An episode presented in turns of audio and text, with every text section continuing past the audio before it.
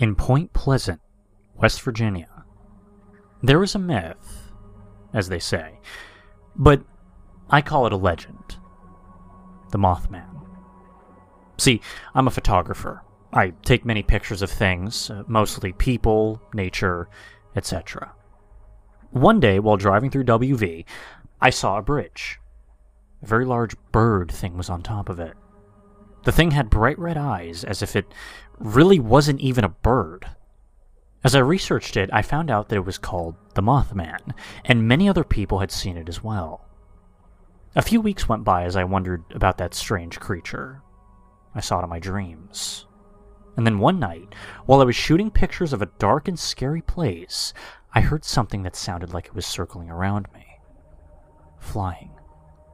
I looked up, and all I could see were red eyes. These scary, piercing eyes. I ran to my car and it followed, and as I got back into town, somebody had a shirt on with this creature with those scary red eyes. I then started wondering if that thing was stalking me, since I had a picture of it, or if it was possibly just wanting something from me. The first picture shows something that somebody found that an Indian had made. So, has this Mothman been alive for over a century? Is it even possible that it's a man who had something happen to him? This thing chased me in my car. I, I, mean, I was going 75, and it was right on top of me.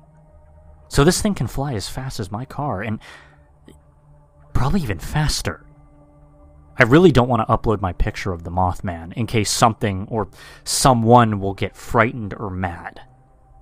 I now have two pictures of the Mothman. Sadly, I don't want to upload it because uh, I mean, they're frightening. But here's a picture I found that looks like the Mothman is hanging from a bridge. Some say that Mothman still lives today near the Golden Gate Bridge. Keep an eye on him. If you live. See, the Mothman only shows up when disasters are about to happen, it seems, as he is a sign of a warning.